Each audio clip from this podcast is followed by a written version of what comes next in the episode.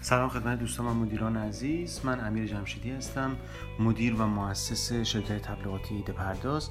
من 25 سال هستش که در صنعت تبلیغات فعالیت می‌کنم و تصمیم گرفتم که دانش خودم رو در این زمینه در قالب پادکست هایی کوتاه و حول محور صنعت تبلیغات با زبان ساده